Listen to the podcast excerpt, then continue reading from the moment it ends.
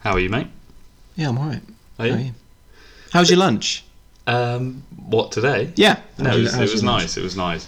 Although I did make a nice artichoke starter for Jordan, which he didn't like. He didn't, He appre- didn't like He it. didn't appreciate. He basically said it was tasted like onion.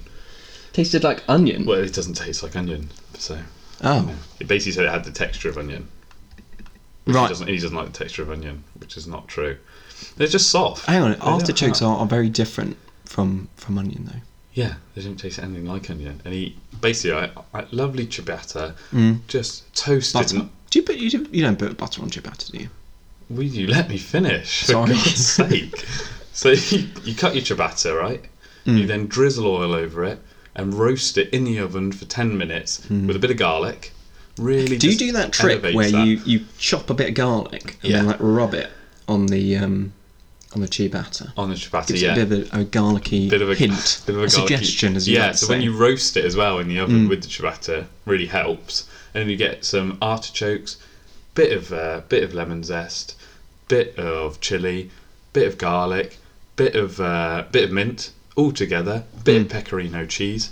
How can you not like that as a starter? But you know, everyone's a critic these days, aren't they? well, hence why we're doing this podcast, really. yeah, Yeah. yeah, Um, I'm Alex. And I'm I'm Henry. Uh, we sort of got this idea for this podcast, like I I know I didn't get it. You got, Oh. you had the idea. Well, yeah. Okay, I had the idea and I basically forced Henry to do with it. do Yeah, it, so- well, let me just say this. I'm a political novice. I've only just started caring, but Alex Hmm. has been been very involved or very interested for a, a period of time. So basically, I'm just here because he doesn't want to do a podcast on his own. yeah, basically. Yeah. so uh, yeah, um, but I'm looking forward to it. I am. I've never done a podcast before. Well, welcome, welcome. And uh, again, you're not a novice. You've No, been doing a few.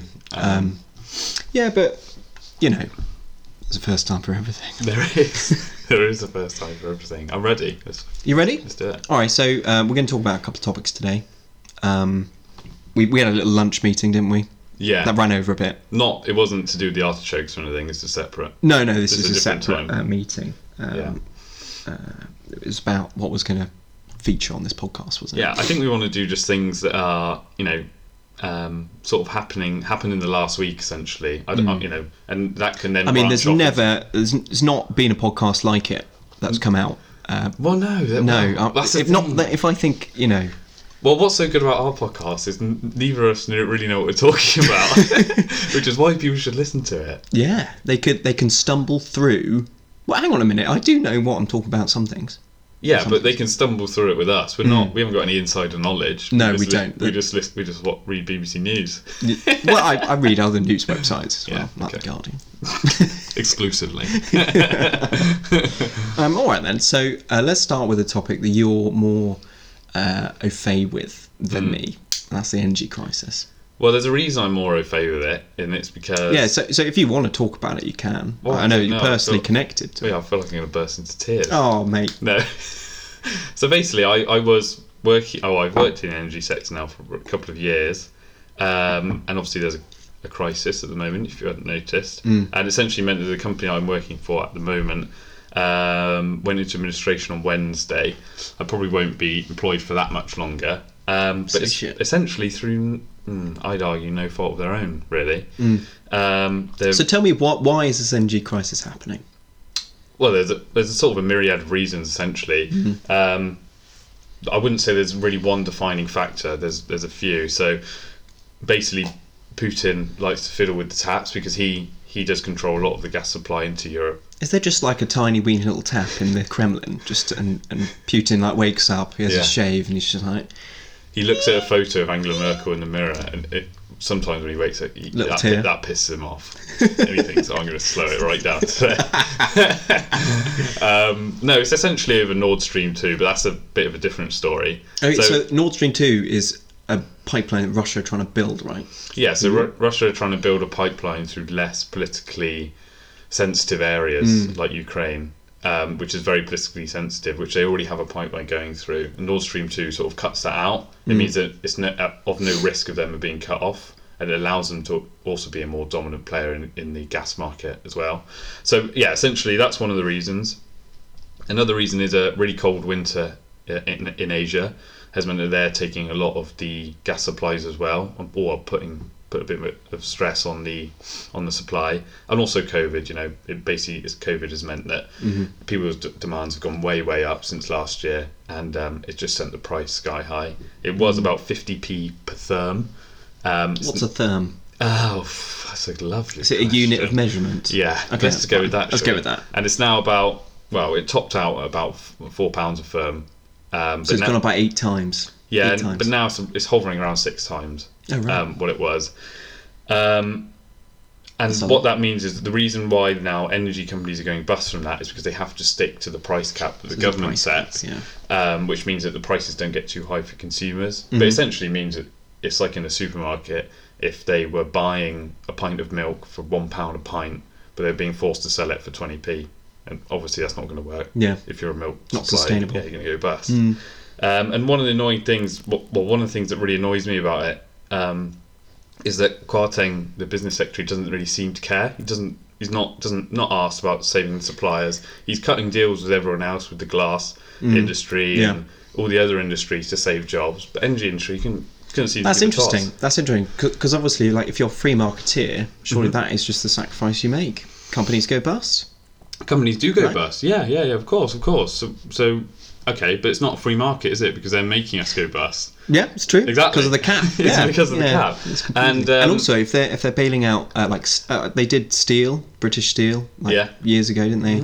And if they if you said they're bailing out glass companies in, for, for for saving jobs, Mm-hmm. yeah, that's that's interfering with the free market. And all essentially all that they're going to have to do is um, send bailouts to bigger companies because what's going to happen is all these smaller companies are going to go bust. however Am I right many. thinking there's a there's a big six? Yeah. in the energy? So there's six big six of the big boys, but you know there's f- fifty others or something, and if fifty of the all fifty of those go bust, and they all those customers have to be moved to British Gas or um, Eon, they're not going to be able to afford that then. And then so the, what is the government going to do? They're not going to let a big boy fail, so they're going to have to bail Mm. them out. What they're doing is just pushing it down the road slightly. And my the founder of my company um, was in a, a meeting with Kwarteng Oh yeah. um, like about a week ago crisis meeting. This is inside track, Oh now. bit of knowledge. You, you, we we, uh, we misled the listeners there because we said we weren't going to be insiders. Oh shit! But no. No. Carry on. Well, no, I well, come on. I got my fingers in a few pies. No, I know you've got fingers in multiple pies. um, yeah, but apparently Quarteng said, oh, "I can't believe that the the price is close to a pound a therm," and at that time the price was two pounds fifty a therm. So he doesn't even So know. he's clueless. He just doesn't even know. He doesn't even care. I, I I really think it's just one of those things where the government sees it as not a priority Mm-hmm. because it, it will, will be a problem for consumers, but it's not a cons- uh, consumer problem right now. You know. Yeah. And it's a, Yeah. I think it's a shame. Well, that's sort of um, a little bit uh, the story of, of what I, I consider the story of this government so far, isn't it?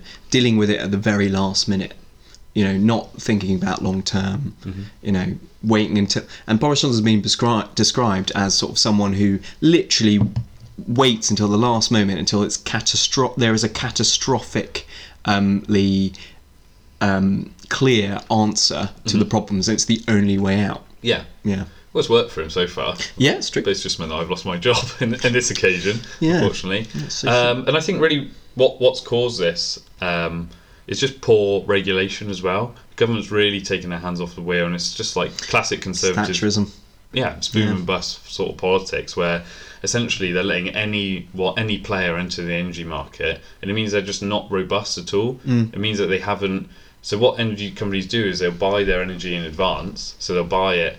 So say you've got a million customers, you'll go to the a supplier and you'll say, "We've got a million customers on a year long contract. Um, we want to buy the energy for this amount and, and basically hedge hedge ourselves against the future." uh, and that basically will see them through the winter and see them through the hard times. But what a lot, and that's prudent business. That's just obvious. But what if smaller suppliers don't do that because they think if we just wait until the last minute and buy it on the day, we can get a little discount potentially if prices are lower. And the CEO of Good Energy um, said that it only costs ten thousand pounds to buy an energy company and enter the market. That's it. So I, you know, if I earn a little bit more money, I I could literally just start an energy company and start taking on Mm. um, start taking on customers, even though I've got no idea what I'm doing. How is that? This is- this is a really important industry. Mm, I really, important. I Hope- just- keeps people warm. And to be honest, I've worked Powers in people's podcasts. Fast People's podcast. I worked in the in industry for two years. It should be nationalised. You think so? I really don't see what the point of us. I I don't see what the point of it is. I don't see what we do. We're just a middleman. We don't touch it. We don't produce anything. Because I'm alright in thinking the national grid Supply it all. supply it all. Mm-hmm. Yeah. so so all the energy companies do is look after your meter, send an engineer around when there's something wrong, and negotiate those contracts with the suppliers so they hedge themselves and you know can create better deals from that. And it has led to a bit of innovation in the market, and it has helped. It has helped sort of push us green wise because that's what consumers want, and it's Yeah. meant that companies have tried to offer that more. But essentially, we, we could all be better off as consumers if the government had it nationalised and went and try and hedge themselves on a national scale. Can you not see how they would get the energy cheaper that way? If they're going to the supplier and saying we've got 30 million homes and we want to, you know, we want to try and buy it for a year. How would that not be cheaper and how would that not be better? I just, it, I, d- I don't really like nationalisation to be honest. I'm more centrist. I don't think that nationalising big industries normally works, but I think in Yeah. this in this occasion, I think it's the right thing to do. Protection of the many. Yeah, exactly. So that's what I think. Well, you've given a very one-sided um, opinion, and I'm not going to challenge that because I don't know much about it. Great, Um, this is a what I good do know podcast. uh, from my notes is um, that apparently real-term bills are going to go up by 30% next year, or Yeah. up to 1,600 a year. Yeah, That's yeah. a lot. So at the moment, what are they like? Twelve hundred a year. 1,200 or something like that. Yeah. Um, yeah, and uh, well, they should do because that's how much it costs to buy them. I don't, Yeah. I, you know, just I, I just think that oh, that's tough. I mean, that's bad. Obviously, that's not good. Um, but you can't expect expect businesses just to front losses no. just to protect consumers all the time. Unfortunately, yeah. um, and of course, like jobs are going. yeah, Aren't they? no one seems to talk about that. I just don't get that. Mm. That's the human side of it. Yeah, I well, I, I guess that because all those consumers that still have to be supplied, that the thinking is those jobs won't Those jobs will really just be sort of lost. move over to They'll another just- company, Yeah, they'll just yeah. be moved. But the, the, the company that I was with, um, I won't say what they're called, but they're really good. They're well run, Hmm. Yeah. and um, yeah, really well respected, and and had had had hedged for the winter, and had a really big backer as well. Um, but they just weren't hedged enough. They weren't hedged enough for the variable Hmm. contract players. So there we are. I think yeah, I think that's all I've got to say on it. Still fuming, if you can tell. That's very good. Uh, very good chat. yeah, yeah, not too bad. Uh, should we go on to something I want to talk about? Yeah, go on. if you So must. um, when we had our little lunch meeting, actually, um, I said, "Oh, I quite like to talk about the sort of uh, what's going on with the GPs at the moment." oh yeah, I've got. You're gonna have to walk me through this one. That's fine. So um, basically, uh, there's a lot of pressures on the NHS at the moment. Obviously, Really? um, you might have heard this little thing called uh, COVID nineteen. Oh, okay. Yeah. No, tell me about that later. Anyway, so there's, what's, there's some pressures. On, there's some pressures on. Pressures on the um, NHS. GPs at the moment because during the pandemic, no one wanted to go and see a GP. They were like, "Oh, I've got bad shoulder, I've got bad shoulder. I don't know. Yeah, it's really hurting. Should really go and see the GP about it." But do you know what? I'm afraid of getting COVID. I'm just not going to go to my GP. I'm going to leave it. So now people, you know, th- everything is, is relaxed, and uh, you know, there's the perception that it's all, and I use air quotes for the, those listeners, over. It's all over. It's all back to normal That's what I think. Yeah. which obviously it's not because we've still got 40,000 cases a day, may I add. Yeah. haven't we? Um, and you've got people going, do you know what, I'm going to go see, see the GP about my shoulder now. Uh, go and get a GP appointment. There's no GP appointments because everyone else, doing, else is doing the same thing. And they're trying to get the GP appointments, trying to get the GP appointments. and obviously GPs are so un- inundated um, with uh, you know people trying to get an appointment that uh, people are going, "Do you know- do you know, screw this, uh, I'm not getting through my GP, I'm going to go to A&E. And then you've got loads of people in A&E Mm. um, causing lots of pressures. There's some of the, the longest waiting times um, that, that NHS has ever seen. Uh, there was an article today um, about how NHS trusts are not taking uh, patients from ambulances for, for up to 11 hours, which is Wow. sort of record breaking times From ambulances as well. from ambulances, yeah. Yeah. So they're stuck in an ambulance, which is obviously keeping an Mm-hmm. ambulance from going out and answering calls. So it sort of has a, a compounding effect. Um, And basically, the, the argument uh, and the, the news that's coming out is Sajid Javid, the, the health secretary, saying, "Oh no, G, you know, we want GPs to be- start having more face to face appointments. Yeah. Uh, we want uh, GPs to have you know, more appointments, get people seen, Mm-hmm. and deal with the backlog, etc., etc." Now, Mm. I've got a couple of, uh, you know, sort of. So th- they're also asking to scrap the two meter rule as well Yeah. um, and and you know and, and the, the media as well are really against the GPs. You know, they're saying GPs you need to get back to face to face appointments and stuff. And you know, one um, observation from this it's a really stark difference to a year ago Yeah. when we were clapping for carers, etc., and um, clapping for the NHS and all of its services, and clapping for the carers and the doctors and the nurses and the physios, blah blah blah, blah, blah right? I would So- never clap for a physio. That seems like a waste of time. Oh come on, they do great work. Yeah, I'm They sure do they do. excellent work. Yeah. Um, so there's a very stark difference to a year ago. That's that's what I'd like to say first. And second of all, we, we've also got a, s- a record number of GPs going part time or Yeah. Mm-hmm. quitting altogether, retiring early. And you've got to ask the reason why. Why is that? Well, I think I think the answer's fairly obvious. And I went for a lovely walk with um, my cousin yesterday, um, who is a doctor, is a GP. Okay, I was going to say what's the what's Oh. and the uh, um, Yeah. yeah. m- she was saying how um, they, they, they've been taking on more GPs, but um, six of them have left in her surgery alone, Mm. and a few of them have gone part time, and it's putting pressure on. And she said that she had a a mini breakdown on Yeah. Wednesday. She just couldn't cope. It's just, all it is is she's getting appointments, double parked appointments, stacking appointments, she's doing visits Mm. with more face to face, but there's less GPs and more part time GPs, and it's just meaning that And you can't I- do it, and I- Mm-hmm. and why would you want to if if, if, exactly. if you know you can go and do something else less stressful when you feel more appreciated when you're that clever, you know? Definitely, definitely. And you know, you're right. The workload is absolutely crushing. The ratio of GPs to patients in this country is 0.45 to a thousand. I looked this up on, on the Royal College GP. Right. I'm not supposed to know. Is that am I meant to know if that's shocking or not? No, compar- not have you really. got- have don't worry. I haven't got comparative uh, ratios, but I do know in this country there's 2.8 doctors per 1,000 compared to in the EU where there's 3.5 um, per thousand. Really? Yeah, so there's a Wow. big contrast, and you've got a crushing workload. You know, you've got people, and people are angry as well. And, and that's all being done on the GP, uh, on the GPs, and, and and you know since 2015 there's been 18 there's 18,000 sorry sorry 1,800 less GPs than there were in 2015. Okay. And I saw a really interesting tweet from Jeremy Hunt, the ex health secretary, and he basically said, you know, as someone who tried to increase GP numbers by 5,000 and failed, so he, he acknowledged that he failed, like he said that, you know, if you're going to have, you can't just bang loads of work on the existing GPs, not um, give them the time, not pay them the money, not, you know, recruit more GPs. It's not going to work. It's simply not going to work. So, what what would you say the best way to solve this would be?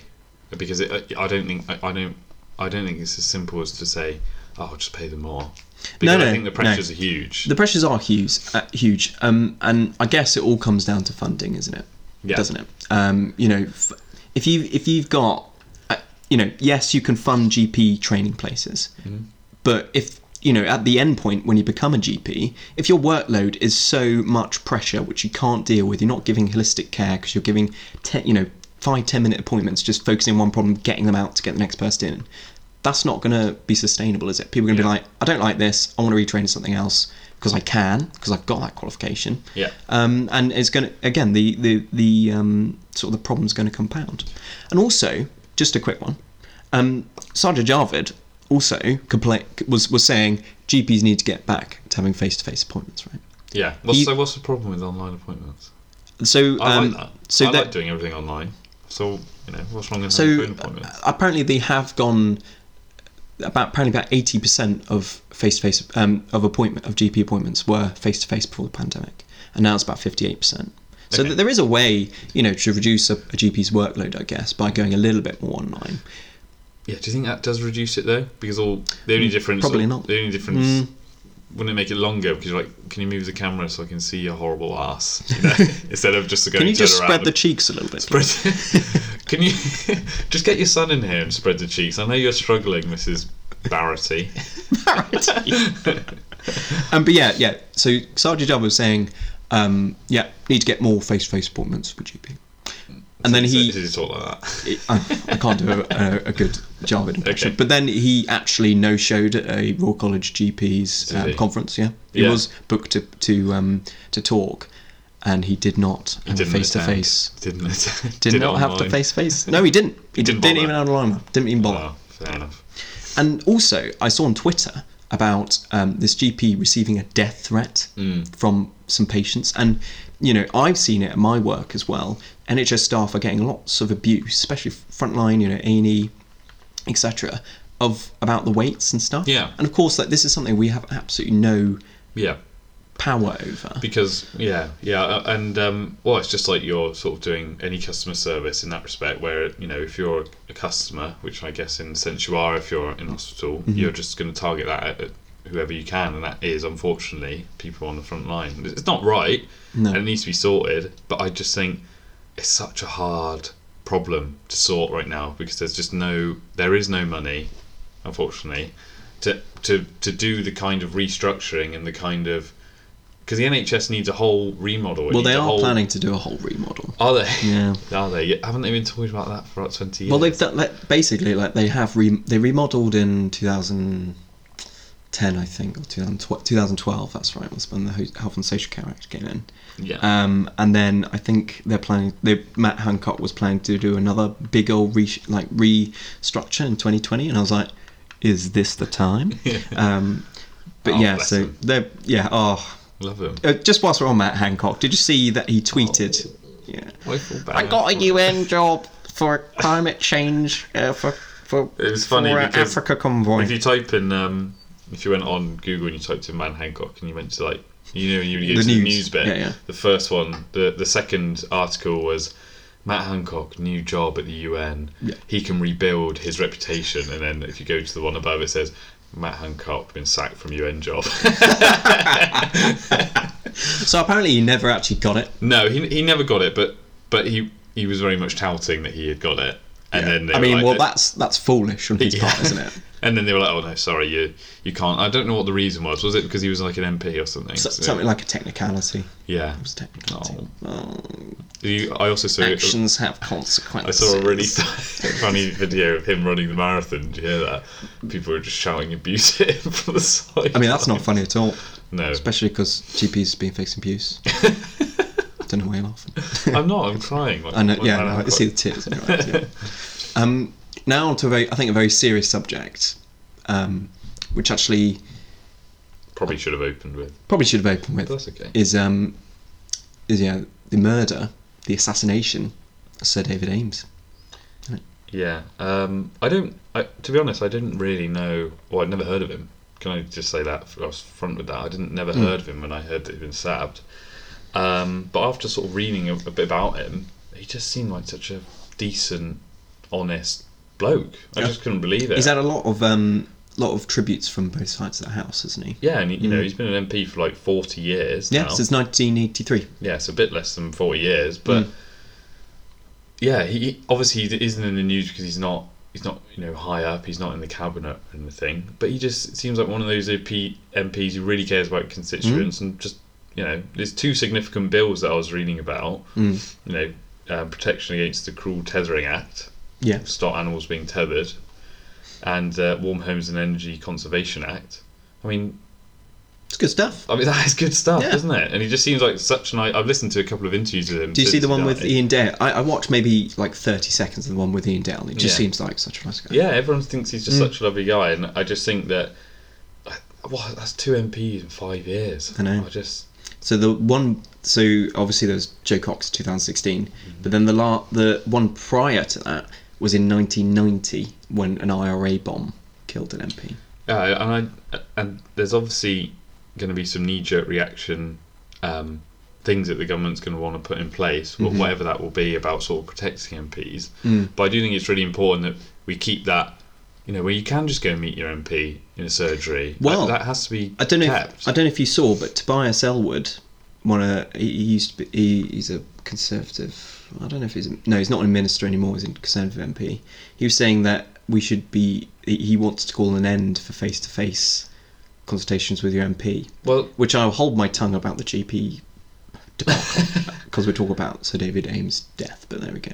Yeah, but isn't that just that's just crazy? Because essentially, then you've done exactly what you Yeah. know, that attacker wanted to do: true. disrupt, It's true. just just disrupt democracy and and and weaken people's faith in in the democratic process. We have to Mm. Yeah. try and carry on as hard as it is and as scary as it is. I think you have to carry on as normal. And I think Yeah. that oh, what would be worse is that maybe there'll be some MPs now or, or pe- people who are young, maybe as young as me, Mm. um, sort of thinking who are wanting to get into politics and, and, and think, oh, maybe Do you I- want to get into politics? no. I think maybe you know I won't bother now because Mm. it's too dangerous, and that that's a scary thought because then you'll get people like Man Han- Hancock in charge. it's true. it's true.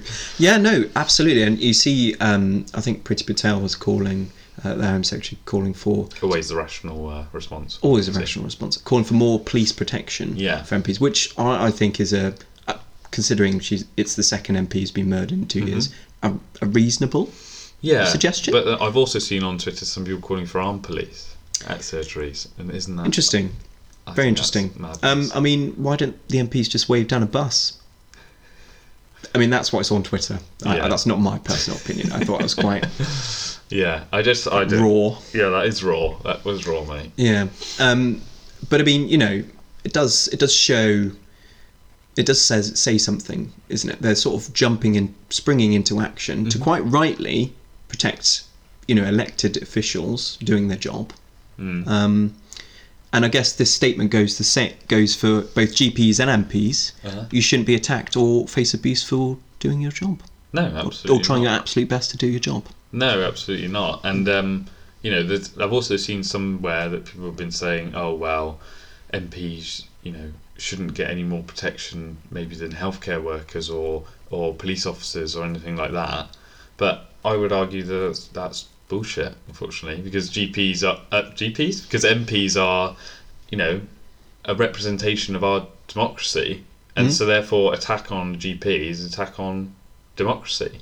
So although Terrorism. It's Yeah. been na- labelled as a. Terrorism. well, that's what it is, isn't That's it? what it is. Absolutely. And I just and did you see also that he just sort of he committed the attack, Hmm. right? And he just stood there. He just waited for the police to show up. He didn't Really? run. Madman. I just, well, I just don't get it. You, I can't get into the mind of that. No, me neither. Um, and I also don't really know what to, to do about that because o- obviously th- that you, they just have to get lucky once, don't they? with Yeah, that's terror true. attacks and the police need to get lucky all the true. time. Um, I also saw, I I saw something on Twitter about how the parties were going to just stand aside and let someone, Yeah. which is Rightly so. absolutely the right thing to do. I think that's what they did with Maybe Joe I'll stand. Cox's. Independent. oh God! Go no. on. I think that's what I did when Joe Cox died. Mm-hmm. I think Labour ran unopposed, and, and I think that Conservatives should run unopposed in Southend. Absolutely, Hmm? I think they should as well. Yeah. Um, have you got anything else to say about that? No, I just the only thing I, I think probably- it's it's so sad. The only thing I would probably say is that I wish that people like um, David made the news more. That I wish I knew about him more before he died because he's obviously a lovely man, very dedicated to his work, who loved his constituents, but I'd never heard of him. All, all I hear about is the shitbags. There are, yeah, it's true. I Yeah. mean, there are there are lots of MPs that do a very good job and just get on with their work quietly. Darren Don't- Jones MP. Oh, a little shout out to your end. I know, Yeah. I know Darren though. You know Darren not- personally? he's not. No, No, no. I've emailed him. a he's, couple- hand- he's handsome. I've emailed him a couple times. Though. Have you? Yeah. What's he? He just blanked you. He just uh, declined to come to my event. There, Was that- he's like, no, I can't do that, mate. No, no way. he sounds lovely. He's lovely, man, I'm sure. Yeah. So yeah, I'm sad about that. yeah, that is sad, isn't it? um, you know, assassination in this country. Yeah, and like, it just feels like something that's becoming a bit more frequent. Or Yeah, and and we I, I- we could go in, into why something like that would happen in this country now, uh, and explain why we think politics is so divisive these days. But I think it's a could do, mate. I can't be asked. yeah, it's a conversation for another another time. Yeah, definitely. Get onto one of mine. One of my hot top. All right then. So I've got um, Hens hot top. culling of pigs. You want to talk No, about I don't want to talk piggies? about that. I want to What? talk I've about- made fucking notes on this. I want to talk about Blair and Brown. All right, let's talk about Brown Brown Brown. Blair Brown. Blah blah. Uh, so I, I just finished. I'm on the. I finished the penultimate episode today. Oh, so I I- haven't watched the end. I don't know what happens. I've just finished it. I finished it last night, Oh, yeah. right? And um, I ju- just want to preface it by saying Mm-hmm. I don't really remember Tony Blair in Power. I'm only 23, just for anyone who's listening, Mm. right? So I remember Gordon trying to get elected, um, GB. big GB, um, but I don't remember. Obviously, I I, I know him and I, I do remember him, but I don't remember necessarily what he stood for at that time. Obviously, Mm. no in retrospect. Um, but watching, you know, that documentary on New Labour gave me a stiff hard on for New My Labour. goodness. Little jump down there. You know what? I'm, I'm hard as a rock right now thinking about it. Bloody hell, the table's coming off the floor. The, the reason I love it is. You know this. This will be put onto other people to listen to. yeah, so Okay, sorry. I just just thought I'd let you know what? What other people know about my stiff hard on? That's fine. for brownism. No, for Blairism. Oh, Blairism. Sorry. So I just wanted the reason I really like it is that New Labour is just brilliant, right? Politics of hope, right? It, it was giving me Obama vibes, like Blair especially. He he sort of seemed like an American president who essentially tried to own the future. So he what he did was not try and be like a Corbyn or someone just being like, "Oh, the government oh shit," and Hmm. He, he didn't really do that. He tried to set out what he wanted for the future and try and always seem like you know Britain is. Is, will be lifted. Will He be was- lifted with I'm in power. Will will move forwards, and he was an excellent orator. And I just thought, it, yeah, he was. yeah, I love him. He, he still is, and um, he is very much. He was very much the radical of the two, wasn't he? Yeah, well, exactly. And I read a, I, I read the start of his biography. I'd never finished it because I left the book at my dad's. But um, he talked about you know thinking that Gorm was too cautious in his side of things and just a little bit too cautious, so he wouldn't make that much of a, Yeah. a breakthrough. And that's why he really pushed for to be the top dog. the top dog. Yeah, and I just think you know, um, e- especially it- sort of where he was politically as well, to, to drag Labour f- all the way from the left there, to drag them sort of into the centre. whi- I don't think you'd really struggle these days to well any time to move Labour on where they are politically, move them as a whole party and get them pushing together in the same direction. And I think that was one of his real real talents. And um, um, sort of trying to improve everyone's lives but still give them choice is what something I, I really like and something that really identifies with me where it's sort of saying you know we can ha- all have you know a better NHS and um, have more money in our pockets and all that but I'm still going to give you the choice of where to live I'll still let you choose what school your kids go to and you know what doctor you see for example you know and it's perfect I love it It's a little I tear in love your it. Yeah, I, oh, God, second time today, got a tear in my eye. Yeah, well, I mean, you know, I think it's worth pointing out that you know, New Labour are the only uh, sort of uh, part faction of Labour that's been re-elected in in the last century. So Yeah. they've been elected twice in a row, Three times in a row. three times in a row. Won Mm. three times in a row, and there's a, there's a reason for that. It's because it's not stodgy or boring politics. It's exciting politics. Mm. Well, I mean, I, I again, I saw on the Guardian. Sorry, Guardian, getting big shit out here. Oh, fuck off. um, saw on the Guardian that it was just a headline. I didn't read the. I couldn't be asked to read the whole. Oh, wow, this is in-depth political Yeah. analysis. Talked about how Labour, if Labour want to win, they've got to win on big ideas. Exactly. Yeah. Yeah, exactly. 'Cause- And it's the, it's the only way that the Conservatives could then come and beat, you know, Blair and Brown was by moving into their space and, and moving Mm, yeah. into the centre. And I think that is what people want. And it's almost what Boris is trying to do now. He's He is, yeah. because he's on the right of some issues, but he's spending big Mm. and he's he's doing exactly what Blair did. He owns the future. He says, Yeah. "All right, then, you know." We might not have any food on our shelves, and we might not have any fuel at all, and every all the prices might be rising. But I'm going to Marbella. in the future, things will be better, and it's because of me. Mm. And all Labour can say is, oh, I don't- and mean- people don't want to vote for that, do they? we could talk about the, the strengths and or weaknesses of Yeah. the Labour Party. I don't know. yeah. Yeah. No, I'm. See that book behind you? It's That the listeners can see. yeah. The uh, the end of the party by Andrew Law- Rawnsley. Would you recommend a, a read? I have not read it yet. Oh, my I'm, God. I'm trying. Do you read anything? Have you read the title? Excuse me, excuse me. That book above it, which is Dominic Sandbrook's State of Emergency, which That's is not about what we're talking about. I'm- you read oh. that one. I'm replying to your comment. So that is about the politics of the 70s, which is very interesting. Okay. Um, so I'm trying to get through that before I start that one. And what's the end of the party about? New Labour. New Labour. Yeah. Oh, okay. Well, I definitely want to read that then. I know you. You really will. Yeah. And um, yeah, I thought the documentary was really good because it shows as well how. I because can. I, can I ask a question? Just about to launch. S- Sorry. Go on. Go on. Go on. go on. No, no, carry on. I was gonna say like, do do Blair and Brown like end up hugging or like at the end? What of Do the they what kiss and make up? in the interviews? You mean? Yeah. No, Oh. I'm not sure if they're I still was sort friends. of. Wa- I was sort of waiting. yeah. For that. I was like, are they gonna? Are they gonna? Are they Are they? gonna? Are they? Aren't they? Are they? Aren't they? Um, I do. I think Maybe Alistair Candon. Gordon Brown Candon. Little threesome. was. I think Gordon Brown was excellent as well. I'm not saying that oh, Well- Mm. I don't like Brown. I think he's brilliant as well, but he doesn't ha- doesn't light my fire. Doesn't give me that hard on that Blair does. Do you know what I mean? Um, Well, uh, there's an uh, there's another book you should read called The Prime Ministers, and it's not The Prime Ministers by Ian Dale, but it's um it's another book about prime ministers written by someone else. I can't remember, but um sorry. Yeah, no. Oh. Um, but it talks about how Brown was a real like savior in the 2008 crash because he'd been chancellor for lit uh, shadow chancellor and then documentary. oh there you go Yeah, go on. oh is it I, Yeah. I've not read I've not seen that episode um he was literally the beacon of all information Mm-hmm. and and lots of lo- world leaders went to him for advice w- in the world crash because he just knows so much about the economy So apparently, in the in the G20 summit that they had, where you know Brown was trying to get people together from all over the world to sort of coordinate the crash.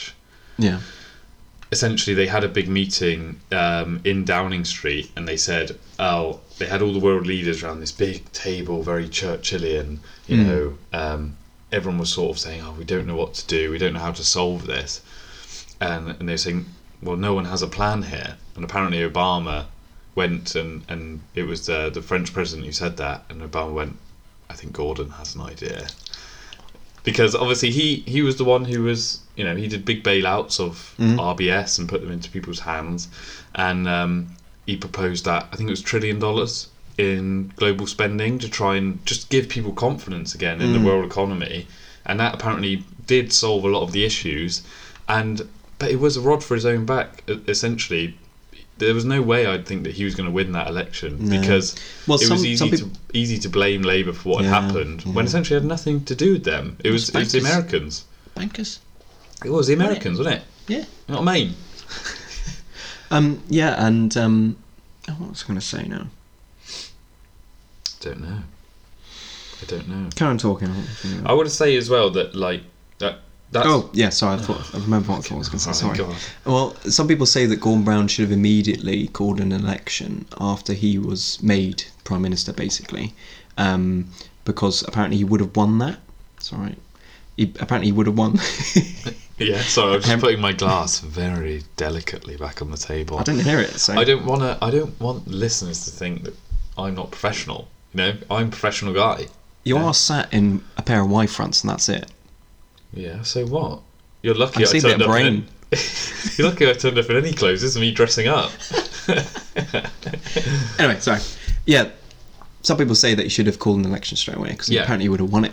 Well, he was 11 points ahead in the polls Mm. when he was three months into the um, three months into being leader, and essentially, if he had called it, you know, Mm. I'm not saying he would have won or anything, but he would have been in a stronger position. position, and yeah. because he apparently he was so close to calling it, it was like the 11th hour that he called it off. Really? It led to people thinking he'd sort of flip flopped on the idea, Ah, flip-flop. and it meant that he he basically appeared weak and indecisive, the opposite of essentially what he was because he's he isn't like that. He is No. Mm. a decisive guy, but it made him seem sort of doddery, and it made Cameron seem exciting. You know, because I don't. Well, thi- uh, well, the people say about David Cameron is that he sort of really tried to to mirror Blair yeah, he's giving me fat Blair vibes.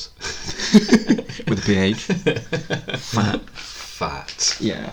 Um, I'm sure we could talk about New Labour another time as well. Yeah, let's Uh, move on. It's, it's a subject I enjoy. yeah, me too. Because very like much I invested in said, every time I talk about it, Massive, massive, great big tent on. great. Oh, children could camp under there. Not that, Cri- no, not that, no. not that they would. No children involved, please. No. what do you want to talk about? Um, well, I want to talk about the national insurance hike. Do it. yeah. Well, obviously, for those people who don't know, it's a 1.25% point percentage increase Mm-hmm. or a 10% increase. So currently, national insurance is at 12%. Yeah. If you add a 1.25% It's a increase. ten percent increase. That's in 10% national increase. insurance. Right. So, on working class people, people who work hard, Yeah. and it's being labelled as a health and social care levy, Uh-huh. right? So that is supposedly ring fenced for money for the NHS and for social care. So Mm-hmm. there's a couple of problems there. Number one, unless they ring fence within that ring fence um, money for the NHS and money for social care separately, they have.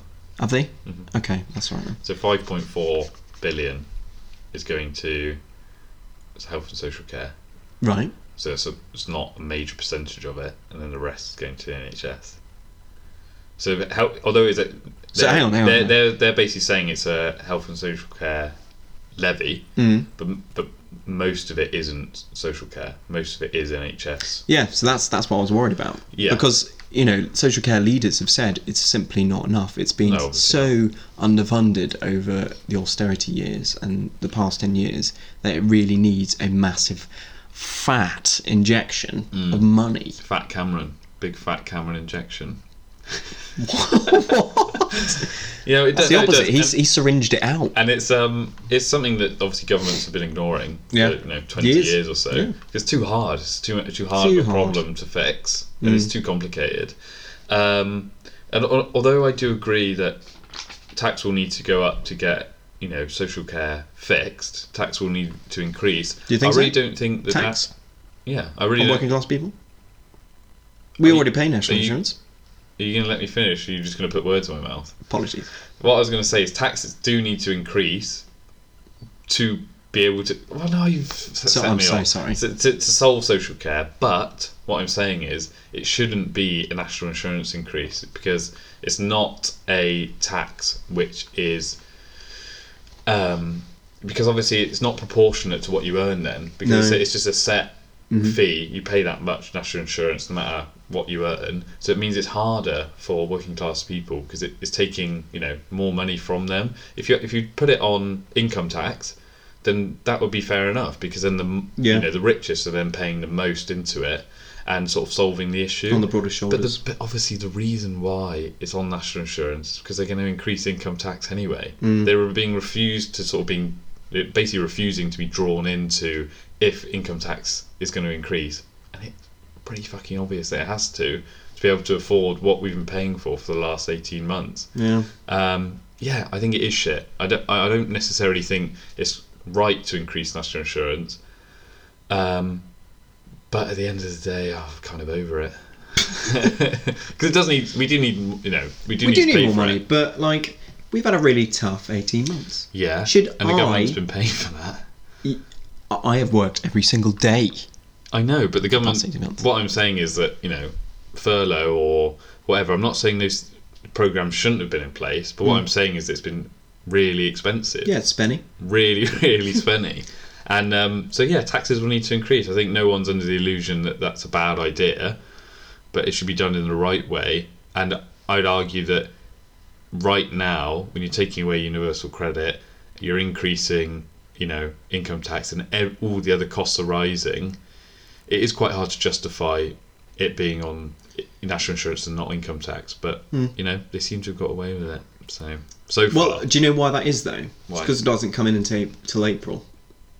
Yeah, so do you think well Conservative MPs not some backbenchers not too happy with it? Well, not too happy because it's completely against their ideology. Number one, Yeah. and number two, it's manifesto breaking. Yeah, so they love breaking they manifesto. love it. clauses. They love manifesto oh, manifesto breaking. So Yeah. yeah, so they they've broken two as far as I'm I'm aware now, which What's the is other one? uh, corporation tax is going to go up. Yeah. in next year or Mm-hmm. the year, year after. Um, and it's interesting you me- mentioned universal credit because obviously when just as a quick aside, and we won't go into it because we got topics to talk about. You got videos of Three's Coffee Mm. singing bloody karaoke. I'm having the time of my life Yeah. when working class families are getting a On the eighty day. month, yeah, eighty pound a month cut. in the or universal credit. the father of the house saying MP's pay should be increased Yes. on that. It's the very same day. It's not great for optics. It's not great for optics. Um, But apparently, he's doing. I don't. You, you've listened to. You're up to date with all the podcasts and everything. that Uh, we what listen to. podcast are you talking about? That'll be for the many. For the many. For the Many. I don't talk about rival podcasts. Oh, okay, Because obviously we're connected there. we have a new rival. But they were talking about how he's not going to stand for re-election next Yeah. time. He doesn't really give a shit. So he's like, and I'll, he, t- I'll and, take Mm. he, and he flack. does obviously think that. And um, yeah, um, but I just don't think the timing's great. No, is it? no, it's not. It's You know, shit optics. Um, but yeah, I I don't really agree with it being taken away. To be honest, it's No. not that it's not that expensive for the government to keep it, there. It doesn't it doesn't give me the impression that it, it's a government that's serious about levelling up, yeah, does it? because you're not leveling up, are you? Because you're taking away money that people need to eat. You're pushing poor people's heads into the mud. Yeah, you are. In- Metaphorically. essen- no, not. Well, yeah, metaphorically. I was about to say, not metaphorically. I haven't seen any photos yet of Boris pushing No, his neither, head. into neither the have I. No. I just want to make a quick go off topic. 'cause I Yeah, think go on. we've, we've, we've, we've covered that, haven't we? Go off topic. Boris Johnson was at my Who's that? primary school. Oh, Yesterday. oh yes, you messaged me. Not yesterday, on Friday. And not- obviously, though, he had to come back. He's got overshadowed by, you know, obviously what happened, Hmm. unfortunately. But he, he apparently made the promise to make world leaders uh, pay more pay more of their fair share because he he was sort of um, harangued by the students who made him promise that he would Oh, make was this a primary school? Yeah. He was harangued by primary school Well- children. Yeah, yeah, it was one of his a toughest, mob. one of his toughest debates. I think it's up there, um, but it's, I thought it was pretty exciting. I didn't know. Hmm. So he said that he wanted world leaders to pay more of their fair share to what? well, shall we move on to COP twenty six? Shall we? And we can talk I've about done this a little absolutely bit no more. notes on this. Well, I've done Oh, go a on. few notes on this. Sorry, I just hit the mic. So, Um, well, do you know what the COP twenty six objectives are? yeah, Which are uh, they had to like stop climate change and that. Yeah, yeah, essentially, yeah. So I think that's what Boris said. He, Bingo. he went there and he went, "Come on, guys, can we just like stop climate change and that?" And they they went, "Very good, very good." No, so the objectives Mm, And are Henry was applauding there just to rule out any uh, dirty imagery. so the the two the two ma- there's four objectives, but the two main ones are uh, global net zero by mid century, uh, and to keep 1.5 degrees within reach. I've made a note there. Impossible, right? That's not actually possible. That is we're beyond that now. Yeah. And the second one, which I think is very possible, and this is Boris's big one. He's really keen on this. Is to mobilise at least 100 billion in climate finance by this year. Um, and he Right. went to the UN obviously like a month ago. Was it a month ago? A couple of weeks ago now, to basically try and achieve that. If you know the infamous Kermit the Frog speech, that was what he was essentially trying to do. Mm-hmm. Say, you know, the de- the developed nations essentially need to start paying their fair share to help these underdeveloped nations who are going to be the worst affected by the climate. Yeah, and absolutely. and you know pay 100 billion a year in climate finance, which isn't that much really. If you're considering the big boys are China, US, us, Germany, Mm-hmm. Yeah. it's not that much to contribute a No. year. When you got all the big boys throwing a fiver, Yeah, it's what like a big pot of money. You know, you know, when you go around, you go round and everyone does a whip round. You Quick- can easily quick get whip round. whip round, quick whip round. Everyone can, you know, easily put up 100 billion. Not to be years confused with the all reach round. this. The reach around. well, Boris apparently was doing Giving reach a around, re- giving Xi a reach Jinping reach rounds to try and get the money. No, that is not. I don't want to be. That's libelous. We'll get. we'll be like. We've been banned in China. Oh, dear. Um, so yeah, so th- those are the main objectives, and obviously this is something very dear to Boris because he thinks if I can Dear to carry. dear to, well, uh, if I but essentially is it's an obvious win, isn't it? If you have this, It's an obvious win with, especially with our generation. yeah, if you can have this big big summit where you where you make these big pledges and get everyone together, Hmm? and you all seem to you seem to be the one who sort of made this happen. Yeah. it's an easy way big to win. Hmm. get you know environmental. And actually, Points. you know, if you look look about how much time we've got, someone's going to have to do it. Yeah, And and Boris Boris being quite clever and being like, I'm doing it. I could do this, yeah, Yeah, exactly. yeah. Um, But I mean, I don't know if you've seen, you know, a couple of things about the COP26. Alex Sharma, the top COP26 guy, a minister or something. He'd been flying around the world Yeah. talking to individual leaders. Oh, I can get, I just say- I get the necessity of that, but he's he's burning a lot of fuel, which is really expensive at the That's moment. stupid. Uh, um, What? That's one That of those, comment? that- yeah, that's one of those arguments where you say, "Oh, you know, why? Why is he doing that? That's not necessary, and it's hypocritical." For God's sake, he's got to fly to know. at least make these deals. being and do- pedantic. You are being pedantic. Excuse And I've had about a bloody enough. I've had enough. I've had enough. Damn it. Um, and also, you got the COP26 spokesperson, who was going to be the PM spokesperson, do all those daily briefings. Yeah. Um, and uh, someone.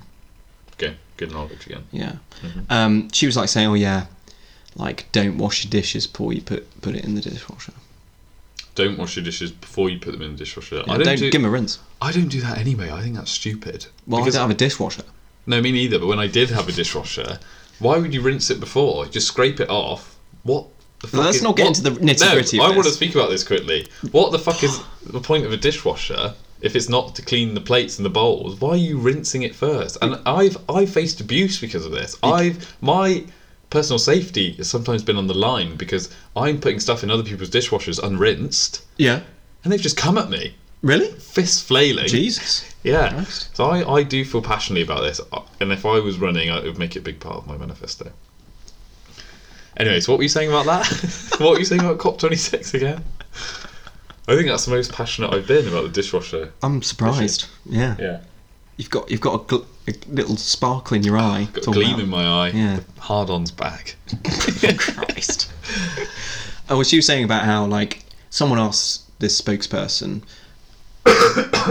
um, s- asked the spokesperson about like how does how does the average person in the household or how does how, how do we Hmm. help with the climate crisis? She was like, yeah, just don't wash dish, wash dishes. Oh, put them in okay. So it's a bit dishwasher." flippant. Yeah, and like Yeah.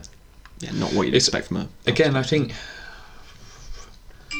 I would So Oh sorry. my God. I, s- I did say I put it on silent. I'm sorry. I would I would say essentially that um, I don't really like that argument that you know it's a, we're all we all need to do just a little bit No, less. We all need absolute to do bollocks. a little bit less, Well, uh, and you know we can do that. We can Yeah. we can all do that, and obviously we Give up meat. we can all do certain things to mean that we you know we, we have an impact Mm-hmm. on the climate. But essentially, there's a few companies that are making up like fifty Yeah, percent of that's the true. emissions. It's it's got to come from a trickle down sort of um, strategy. I if I I am vegan. I you know try to use a little plas- plastic as possible, but it's not you know Well done, we made it an hour, and you're not sure vegan. fuck off, get fucked. Um, you know and but me doing these little things, yeah, Yeah. it's going to have a great effect on my own personal carbon footprint. And it's gonna you know it's gonna make you feel great. It it makes me feel self righteous. Exactly. yeah. yeah. Um, uh, you know, but it's not going to save the planet. No, no. Uh, unless lots of people do it in large amount of numbers. Yeah. And and you know, for that, you're probably going to have to have government intervention. So it needs to come from a trickle down perspective. It needs to come from legislation, policies, Taxes. subsidies, taxes. Yeah. Yeah. Yeah, exactly. That's how you're going to fix it. But also, like you said, it's also going to need to be a global effort Mm-hmm. because uh, you know if the whole world's not working together, we can't save the world. Wow. Can we- I think we can end on that. That's beautiful. We've missed out. no, we're not. loads. Not end on that. Just Oh. end on Oh. COP26 because I Yeah. thought that was. Oh, thanks. We can all Poetic. just do a little bit better. Um, That's what do you lovely. want to move on to now? I need to burp. Yeah, go. on. oh, that's oh God, that was meaty. Oh, sorry. Oh, Um, so we're coming up to about fifty-three minutes. Fifty-three So minutes. make it a round hour. Oh, I could go a lot longer. Yeah, I know. Me too. So do you want to do? Um, We can do them all. Let's just do them. let's all. do Mm. cunning of pigs then. Okay. Cunning of pigs. Let's do Go on. Let's move on to culling of pigs then. Um, it's not really. It's not a massive issue. It's not something that. Uh, for the royal, uh, the national, sorry, not the royal, the National Farmers Union is. Yeah, what I would say All is these it's- it's, farmers. it's not an issue that is going to be remembered in a decade or anything like that. But I think the reason I wanted to bring it up was I just think it it's indicative of the government that they don't really seem to give a shit about this. it's true. You know, um, 120,000 pigs may have to be culled on farms because of a lack of avatar workers. So that is just to point out that is healthy livestock being slaughtered. Mm-hmm. Yeah, And no- you it's know. not. It's not what Johnson says is that pigs dying is what happens in this country. That's, That's not just ignorant. Yeah, because they're killed for a purpose. Essentially, Mm. I'm not a fan of. What a waste. I eat meat, you know, I'm, but I'm not a fan of just slaughtering animals for the sake, Mm. Yeah. you know, just because. And uh, uh, essentially, it's it's not just that issue about pigs being killed because Yeah. it's money out of farmers' pockets who struggle. It's very poor taste from Boris Johnson to say that. He, he t- I mean, at the par- con- the Tory party conference, he, he talked to um, uh, what's his name, Tom Newton Jones. Yeah. who's like a time. I think he's a Times Radio guy, and he, you know, the, he, he tried to ask him about this pig culling problem and pig, fa- uh, you know, what you're going to say to pig farmers, and he and he talks about how you know lots of pigs going to need to be culled, healthy livestock, and he says, well, Tom, have you have you have you had a bacon sandwich? Damn! damn, make a sandwich. Yeah. uh, you know, and he just, you know, Tom just gives up in the end. He's like, "You're, You you're know, being because he so." just pushes on. it. He's going, "Have you ever? Have Yeah, you ever had a bacon yeah. sandwich? Have Yeah. you? Have you?" You know, that was a bad one as well. But yeah, all right. you get the you get the idea. And So- I think it, it shows as well that because now we're going to have to give special visas to you know butchers because we need the abattoir. Do you know workers. who um, we can sort of reel in to be a butcher? Because I know he's needing a job. Me. Oh, Matt Hancock. oh, I need a job as well. Oh yeah, you could be a butcher. Me and Matt. We could You train and Matt. together. I don't know. I, you and Hat Hancock. I I, I reckon he'd um I reckon he'd love it. I reckon he's a bit reckon he'd sadistic. grab your ass and kiss you behind in a closet. Fucking hope so.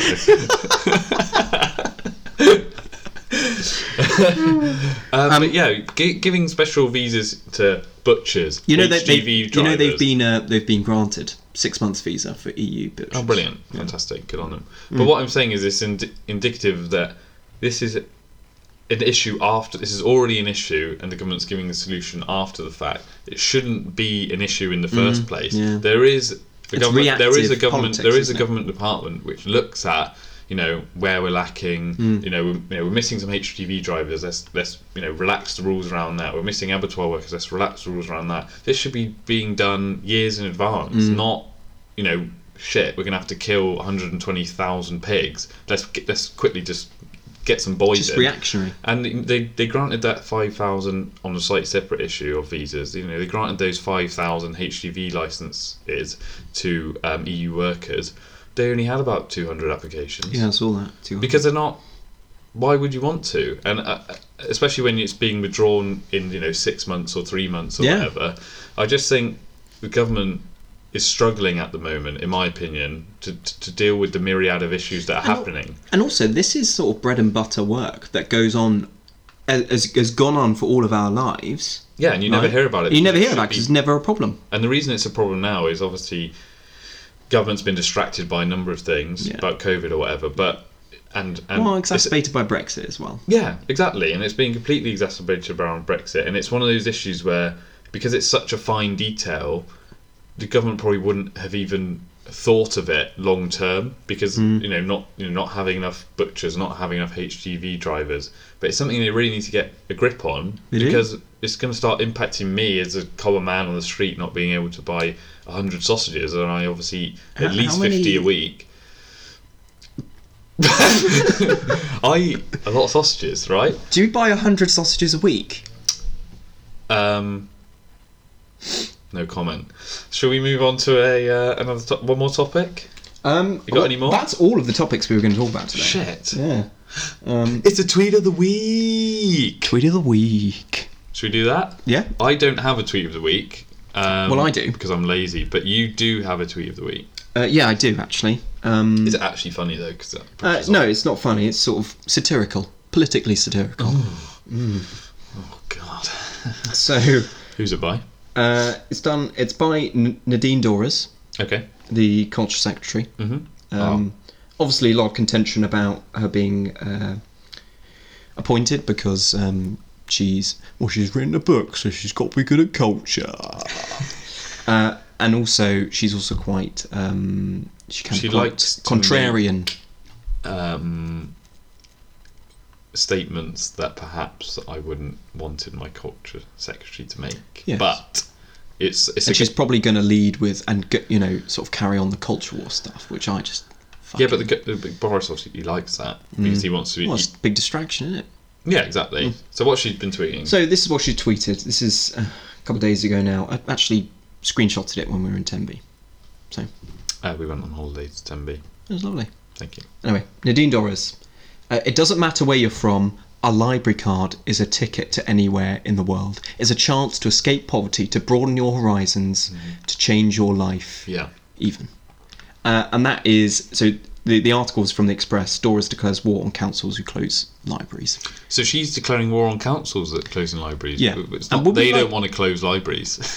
This is what I thought. And somebody's tweeted back saying uh, the Conservative have, Conservatives have closed over 800 libraries since Mm-hmm. they 2010. tried to close the library next to my house. No. and We ran a big campaign. They Oh, didn't, good. didn't close it in the end. Bastards. But yeah, I think ah, it's just crazy, isn't it? About how they're now trying to frame it like the council's the problem. They Yeah. can only do, you know, do what they can with the money, Money they're they've given. got. Yeah. Money they're given, Um, yeah. Yeah, I, yeah. I'm looking But- forward to some more tweets. I think she'll be maybe a bit of a favourite on Tweet of the Week. Maybe. yeah. Um, and um, what was I going to say? It, it, I, I think what Boris Johnson's government is very good at is distinguishing itself or separating itself from those 10 years of austerity and saying, we're a whole new government. In 2019, you almost elected a completely new government from a, a completely different party. Yeah. And, you know, they're not. s- That's why Nadine Dorries can tweet something like that and say, hey, nothing to do with me, Gov 2010 up to 2019. Yeah. I was, I'm, yeah, different person. But now I'm in power. Yeah. Now I'm being Now appointed. I like libraries. now I love libraries. But it's also one of those things where that, that, that Labour couldn't do, and what Labour really s- sort of struggled with was, um, you know, when when they when Brown was running, he couldn't separate himself from what When Blair actu- had done. When actually essentially. he could, you know, that it's almost identical, isn't it? Boris, you know, the sort of 2010 2016, you've got like Cameron years, uh, Mm-hmm. 2015 even. Oh, no, 2016. And then you've got like, you know, the same party, but, uh, and, and Boris Johnson managed to change himself. But, you know, with Tony Blair and Gordon Brown, if he had just pitched himself as a completely new, he could have done the same thing. yeah, but he couldn't do it. He can do it. But, but what Boris is so good at is owning that narrative Yeah. and, and you know not making people think about necessarily what's important, but making them think about what he thinks is important at that time. Mm. And why he's so unfortunately he's so damn good at winning elections because he is likable and he is Well, with with grassroots and voters, not necessarily from people in his party. yeah. But what I'm saying is that yeah. He, he, he can he wins elections essentially. Yeah, he knows so how that's to win. kicking around. Um, but it's just when he gets in the p- in power, which I think he struggles with. Yeah, definitely. um, right, let's see how we're doing. I think we. I think I'm, I feel wanna- naturally Yeah. that, I, that I, I'm I'm happy. Well, okay. I mean, what we're going to do, I've got it written down that we're going to do twenty questions of a political figure. Okay, let's do it. So I've got one already. I thought about it before. Yeah. Okay. So you can go. You're asking me the questions. Um, can I just say, a preamble to anyone who listens that might only be me and Alex that um, I don't really know that many. You will. politicians. You know this person Okay. definitely. Is it a man or a woman? It's a man. Is it a conservative? Yes. Is it an MP? Yes. That's three. Are they in the cabinet? Yes. So even I could guess, tr- try and guess the whole cabinet now. It are um are ooh ah ooh ooh ooh ee, ee, ah ooh. Yeah. Are they um in, in an important cabinet post? Would you say Uh, yeah, E- really important? three posts. It's Dominic Raab. I like Dom. Do you? Not really, no. But I just think that um, he always s- seemed to come across a couple of I- I- years ago as really clever, and or, or at least someone that at least knew what he was doing. and He seemed competent, and he did seem like the natural successor at one point to Boris. And what what? No, well, he sort of when, when I heard him speak, I Hmm. always think he sounded intelligent, and he sort of gave off that air of confidence. And now he's just it's all fallen apart, and Hmm. now he's scrapping over a house, and he's demanding deputy. PM status. He's throwing his toys out the pram, is he? But he just seems a bit pathetic. Do you know what I mean? But do you know what I think he is good on? And that's equality. Because it doesn't matter whether misogyny is uh, a man against a woman or a woman against a man. it's wrong. It's wrong. It's wrong. Okay? You remember that, listeners. Whether misogyny is against a woman or a man, it's, wrong. It's wrong. Should we say it at the same time? It's, It's wrong. um, yeah, and um, I, d- I quite like him in the in, in well, well I don't like him at all, but I just I just Oh, think I- he's in, I just think he's interesting. Um, I mean, it's- it's any funny job to he watch, comes I into, think. any job he comes into, there seems to be some sort of crisis that he doesn't quite have a handle on. Whether it be sort of thinking that Dover's not that important, Mm. Yeah. or you know, any of the other. Well, I mean, catastrophes he's only ever seen. recently, two things about him becoming the justice secretary. He tweeted about how like all the justice system's an absolute shambles, like, and it just makes me grip and rip out my hair because it's like Rip and rip. rip and rip my hair. like you know, the- it's all to do with the funding and how the justice has been defunded, and that's why there's such a big backlog of, Hmm. of cases that have not been done, and some and in some cases where rape rapists are not being convicted because they're waiting for so long, and it's your problem, it's your party that caused this, Yeah. and now you're claiming to be the saviour. And Yeah. it really pisses me off. Yeah. And second of all, um, apparently in the Sunday Telegraph today, um, he's looking at an ad hoc piece of legislation to overrule bits of um, uh, overrule judgments that the European Court of Justice makes that ministers don't like. So if the European Court of Justice makes a decision Uh-huh. that the go- that ministers don't like, Yeah. they they can use this bit of legislation to overrule it. Yeah, it's not. What's Right. that? I'm not allowed to do that. Oh, wait. boys, fellas, yeah. Oh no, we are allowed to do that. Fuck's sake, Yeah. ridiculous. Mm. Yeah. Well, there you go. That's, Yeah. There you go. Lovely. Well, uh, what are you doing Shrimp. for the rest of the week? Um, well, my company's just gone into administration, so I think I'll be um, stealing as much stuff from the office as possible, um, causing chaos. Yeah. Um, yeah, there won't be any staplers left. Are you going? Finish. Are you going to like? Um, oh, I guess there's no point in resigning, is there? Because you could like do I a need big. my redundancy pay, mate. What are you talking about? Oh yeah. you gonna you gonna get some? Get a week statutory. Lovely. Why would I resign? Yeah, I don't know. can, Just, I can just sort of be there for the rest of the time, not doing very much, sort Mm-hmm. of twiddling my thumbs and stealing all the staplers and be happy. What about you? What are you doing this week? I'm going to set up a stapling business. Okay, um, talk to me after the show. I've got Yeah, something to talk but- about. oh, okay, good conversation. Yeah. Okay. Well, that's uh, that's it from me. I'm Alex. and I'm I was I'm Henry. No, I'm You not. still are. no, I'm still Henry. Yeah, Yeah, still I think Henry, so. Anyway, yeah. yeah. Um, that's it. that's it. See you later, boys. Layers.